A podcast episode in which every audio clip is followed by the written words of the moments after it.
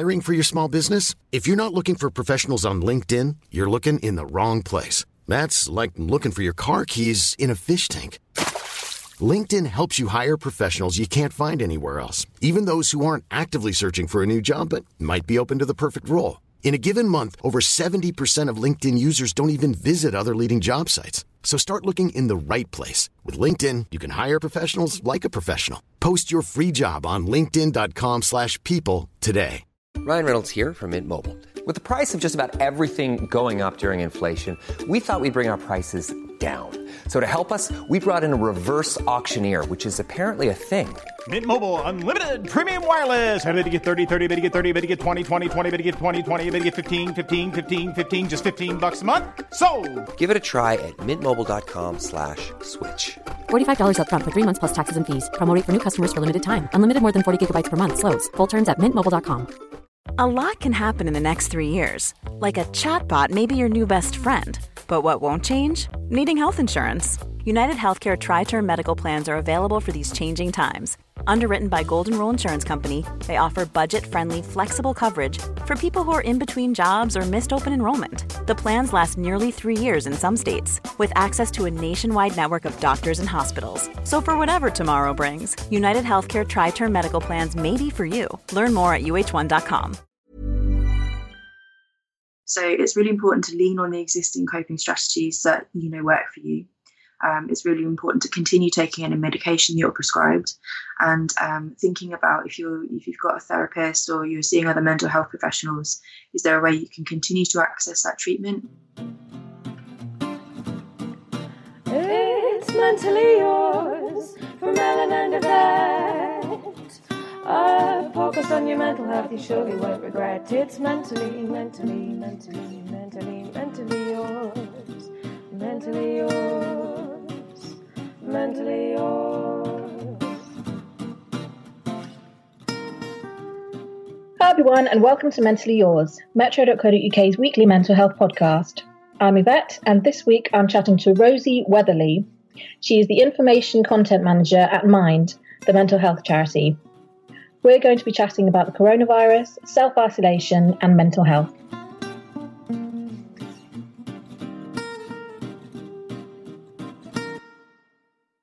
So I'm Rosie Weatherley. My job title is Information Content Manager at Mind. And broadly speaking, it means that I and my team are responsible for writing the mental health information that's on the Mind website and making sure that we're putting mental health expertise into everything that Mind does. So obviously there's lots of worries at the moment about coronavirus, and you've been updating on that as well on the Mind website. We have, yeah. Would you mind breaking down for us what advice you'd give to people with long-term mental health conditions on what to do when they're self-isolating at the moment? For sure. So if you've got a diagnosis or you're living with a long-term mental health condition, you will already know a little bit about how your condition affects you, the kinds of things that are helpful for you, the kinds of things that maybe make your mental health a little worse or could put you into that kind of grey danger zone. So it's really important to lean on the existing coping strategies that you know work for you.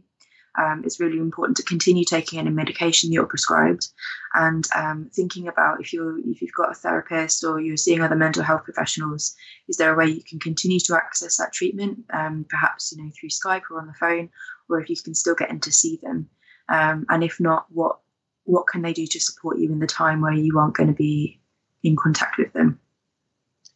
What kind of challenges do you think people are going to be facing over the next few months? I think we're going to go through a period of getting used to staying home a lot more, obviously, and developing new normals and new practices around how we stay connected to each other. I think digital communication is going to become ever so important, and it will be a challenge for lots of us to learn new technology and to get into new habits and routines around that. But I think more broadly, there's going to be a period of adjustment where we figure out, okay, what does my life look like when I'm at home for long periods of time? And actually making sure that you've got some structure, some routine, some things that are part of your daily rhythm and flow will be quite helpful for kind of grounding you and giving you a sense of normality, even if it's a different normal to what you've been used to before.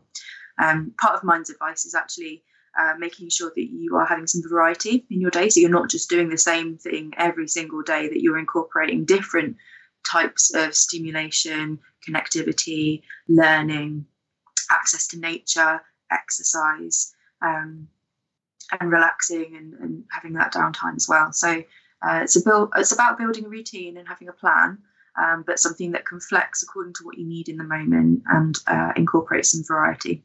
Yeah, routine's going to be so important, isn't it? Because I think a lot of people who have long-term mental health issues already know about the importance of routine, but I think for day-to-day people who are staying at home all the time now, having to work from home, they'll sort of find out how important it is as well. What kind of daily things, just right from the moment you wake up, do you think people can be doing to, you know, get that routine and that method sort of set into their day?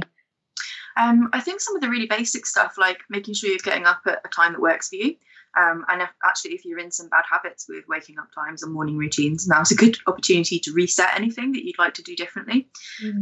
So getting up, getting dressed into, you know, your normal person clothes and not spending the day in your pajamas or your dressing gown. If makeup's a thing for you and you want to continue to wear makeup even though you're at home, cool. It's about building a sense of purpose and maintaining your identity whilst you're at home and still being you, whatever you looks like.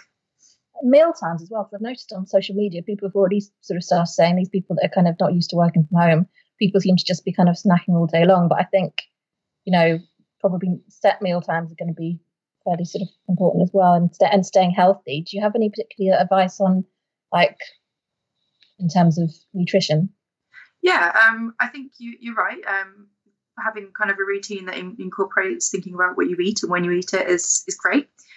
There's actually a page on our website called Food and Mood, which you can get to if you just use the search function on the homepage, which will talk you through some of the food groups that we know can have a positive impact on your mood. So that might be worth thinking about. Mm. But, you know, food is so tied up in socialising for us in our culture. You know, you've got that kind of whole family mealtimes narratives, or getting together and sitting down as a group of people, and it being kind of an anchor point for your days. So see if there's a way you can do that. You know, I've certainly started trying to sit at my dining room table a little bit more when I'm having my meals. I'm home alone right now, and the temptation, yeah, is to just kind of go on the sofa with a bowl of whatever and watch something. But I'm trying to kind of celebrate my food and kind of pay attention to what I'm eating and making that a bit of a kind of moment in my day. Mm. And I think that can be really helpful to kind of sort of put those structures in and put those kind of moments of, and this is when I stop. Those kind of sort of structures and little nods and cues in our routines that kind of give us that purpose and identity. Or maybe if you're missing kind of lunches and dinners out, because obviously we're not really encouraged to go out these days, mm-hmm. You can obviously do some sort of, I don't know, Skype dinner, like with your family around the table. Might be a bit interesting, my grandma trying to work out Skype, but yeah. Yeah, I mean, I think a lot of us are going to have to quickly get to grips with new technology and new ways of working, and that sounds like a really lovely thing to try. I think there's a thing where sometimes we use Skype for like one-to-one chats, or we might sort of like FaceTime or video call one person, but actually setting up a camera and a screen of two groups could be really, really good fun. You might have to coordinate who's talking and when a little bit, but yeah, it could be a really good way to kind of connect people in different ways at this time. And you also mentioned that Mind said about mixing up your routine a little bit with some fun things like kind of connecting with nature. What kind of things would you recommend in terms of that, or just some examples maybe? Sure. Well, we know that access to nature has a really positive impact on your mental health. Mm.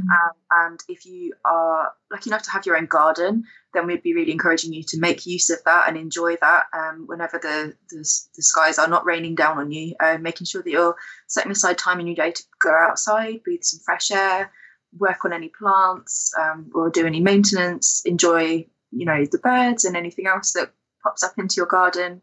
That includes pets as well, so making sure that you're engaging with your pets. They can bring us so much joy and comfort.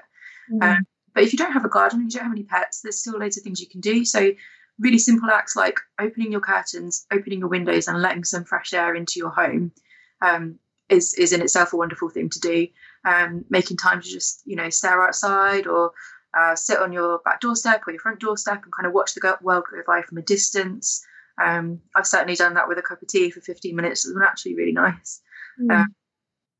And bringing nature indoors as well. So if you know, house plants, making sure you're taking care of them, or you know, growing some seedlings, and even actually digital engagement with nature is possible. So things like making the background of your phone a picture of nature, or printing out some stuff and putting it on your walls. You know, nice plants that you like, or beautiful scenery, and you know, maybe catching up with nature documentaries, or just you know, having your TV playing natural pictures on that kind of loop, you know, the sort of screensaver type stuff.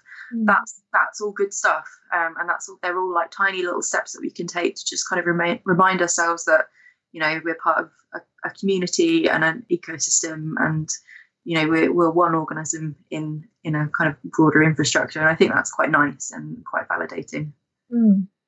What about the anxiety and stress side of things? Because I mean, I think whether you live with generalised anxiety disorder or not, I think this is going to be quite an anxious time for a lot of people just because of the news and what's going on. What advice can you give people around that? I know you have some lovely advice on the website as well. Yeah, I mean, I think, you know, everyone's saying it, it's a very uncertain time. There isn't a right way to feel right now, and all emotional responses to this are valid. But for a lot of people that are possibly going to be feeling heightened levels of anxiety, and that might be a new thing for them. So I think the three things that I've noticed crop up a lot around anxiety and in relation to coronavirus are driven by three broad emotions or feelings. So the first one is frustration. You know, there's a lot of this that is out of our control. The things that are being done to us are happening to us, and that doesn't feel great. The second one is boredom. You know, if we're kind of lacking a sense of purpose or identity, or we don't have ways to feel occupied or that we're being useful and productive. And the third one is fear. We're not sure what's going to happen. We're afraid because we don't know, or we're afraid because we're consuming a lot of information. So if you are finding that you're sort of feeling a little bit anxious, or you're noticing any of those underlying feelings, stop and ask yourself, what is driving that feeling? Is it that I am frustrated because there are things out of my control? Is there something that I can control, that I can take an action now, or I can make a decision, or I can put a plan in place that might reduce that slightly? If you're feeling bored and frustrated because, I don't know, maybe you're not able to work from home, or you're not able to go and be the kind of like person that you would normally be. Like, for example, I play quite an active role in my broader family, and it's frustrating and difficult for me that I can't go and support them right now. But are there things that I can do? So maybe I can find a sense of purpose in talking to my grandma through Skype, or making suggestions for my sisters to keep themselves occupied. And, you know, if I'm feeling afraid, really unpicking what's going on there. So is it that I'm afraid because there's too many possibilities and I don't know what's going to happen? Where can I ground myself? What can I do to remind myself that, you know, there are things that are in place, there are things that I can control, there is information that I can go and read? Or if I'm feeling afraid because I'm actually overexposing myself, can I step away? Can I change the subject? Can I focus my mind elsewhere? So I think those three broad feelings are underpinning a lot of the anxiety emotions and responses that are going on right now, and there are things that we can control that can help to mitigate against that effect. Yeah, absolutely. I mean, I kind of felt that myself, to be honest. Like, the fear around it sometimes kind of becomes a bit much. So sometimes for me, it's a matter of maybe limiting how much I'm looking at the news or social media. And this is sort of coming from a journalist. Sometimes a bit too much, or, you know, getting back to basic things like daily meditation and doing more sort of exercise and all that sort of stuff. Yes, yeah, absolutely. Hugely helpful. What kind of inquiries has Mind been getting over the past sort of few weeks? Because you must have been inundated. We've actually seen a lot of appetite for the information that we've published on our website. It's 4 times more viewed than our homepage, which we've never seen before. So there's a lot of people wanting to know about, okay, I'm staying home, I'm socially distancing. What do I do? How do I make sure that my mental health is as protected as it can be? We are also seeing some queries coming through on the info line, and they fall into 3 broad categories. So there's some questions around people who are being held under section, or being treated as an inpatient, and what the plans and support are going to be for them. There are people who are worried about the effect of coronavirus stuff on their mental health generally.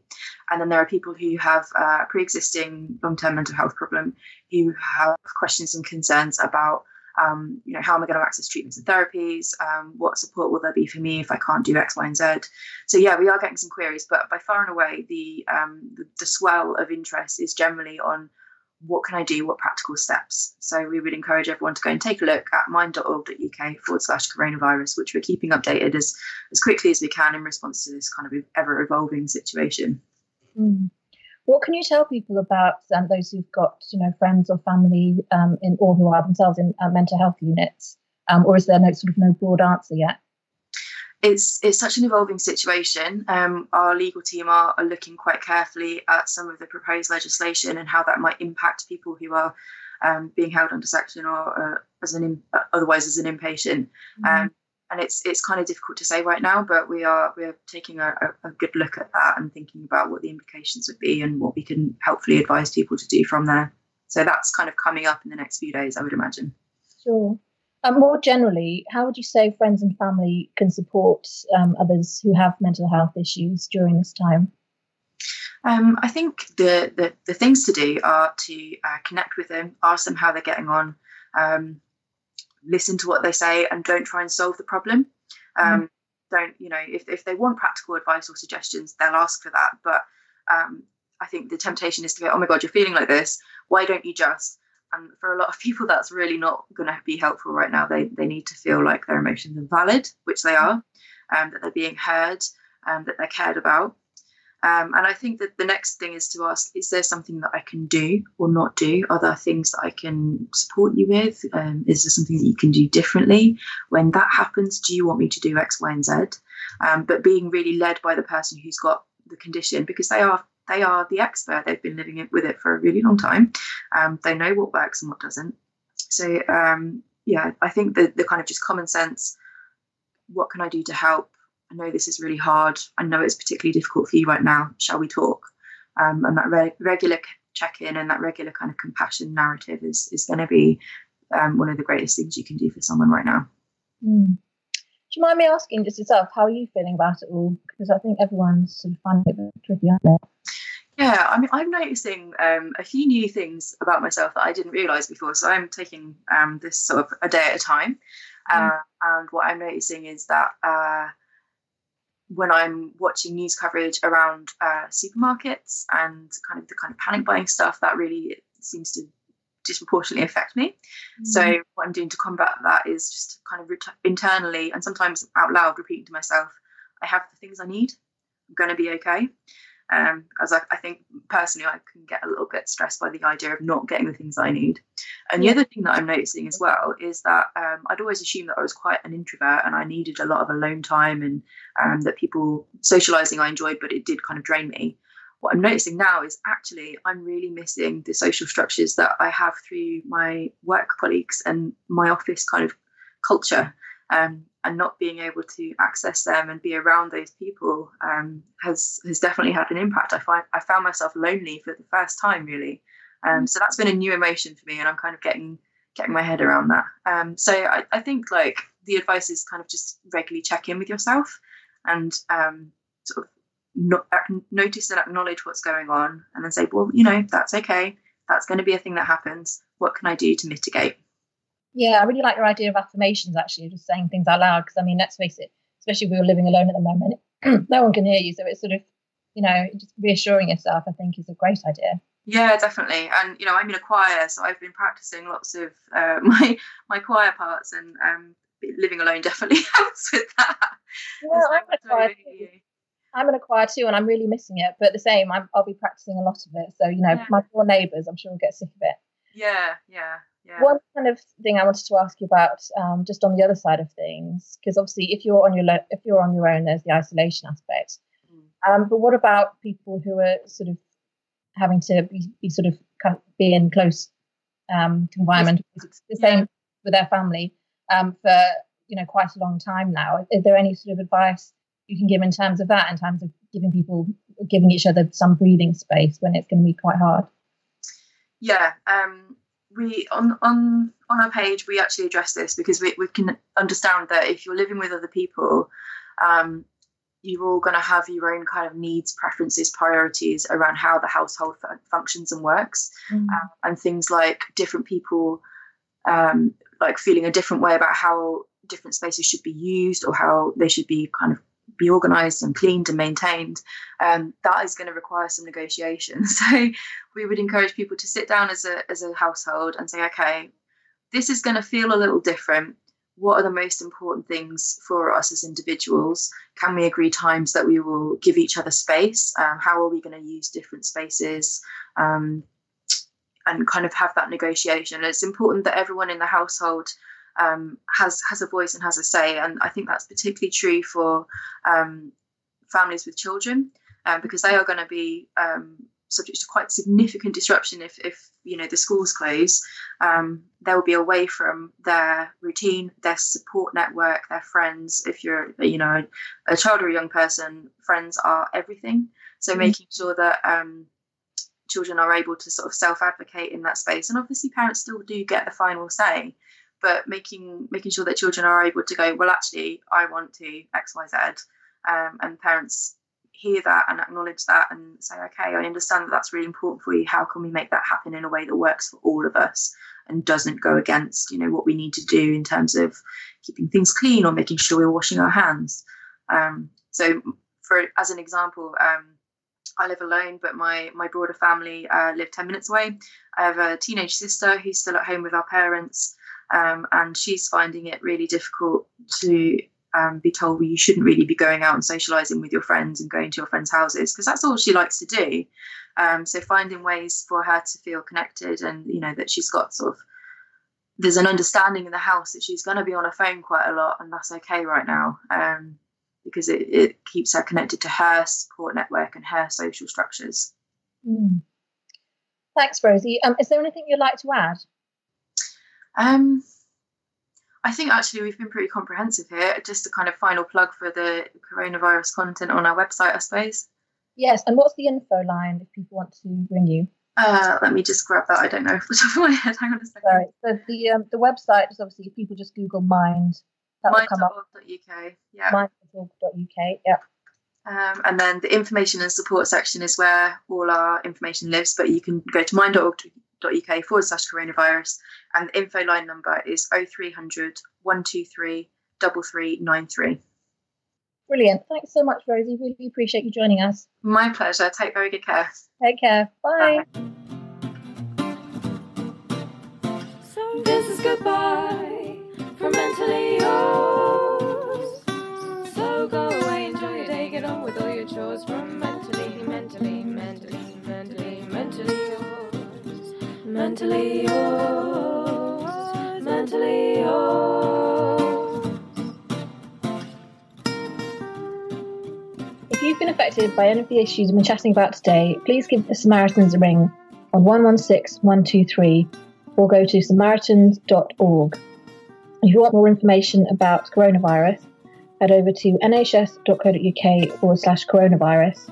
You can also go to the Mind site, which is mind.org.uk/coronavirus.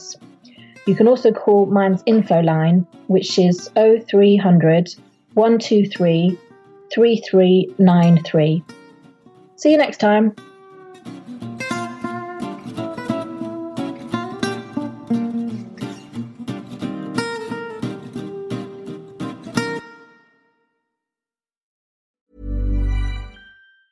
Planning for your next trip? Elevate your travel style with Quince. Quince has all the jet-setting essentials you'll want for your next getaway, like European linen, premium luggage options, buttery soft Italian leather bags, and so much more. And is all priced at 50 to 80% less than similar brands. Plus, Quince only works with factories that use safe and ethical manufacturing practices. Pack your bags with high-quality essentials you'll be wearing for vacations to come with Quince. Go to quince.com/pack for free shipping and 365-day returns. Planning for your next trip? Elevate your travel style with Quince. Quince has all the jet-setting essentials you'll want for your next getaway, like European linen, premium luggage options, buttery soft Italian leather bags, and so much more. And is all priced at 50 to 80% less than similar brands. Plus, Quince only works with factories that use safe and ethical manufacturing practices. Pack your bags with high-quality essentials you'll be wearing for vacations to come with Quince. Go to quince.com/pack for free shipping and 365-day returns.